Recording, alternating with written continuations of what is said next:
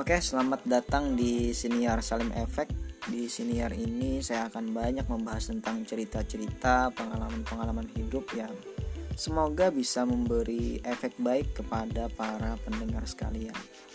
Dan saya juga berharap Siniar ini menjadi sebuah ruang bicara, tempat untuk bersuara dan semoga bisa memberikan dampak atau efek baik terhadap uh, para pendengar senior Salim Efek itu sendiri kalaupun ada hal yang tidak baik uh, mohon untuk jangan dihiraukan dan dikesampingkan saja.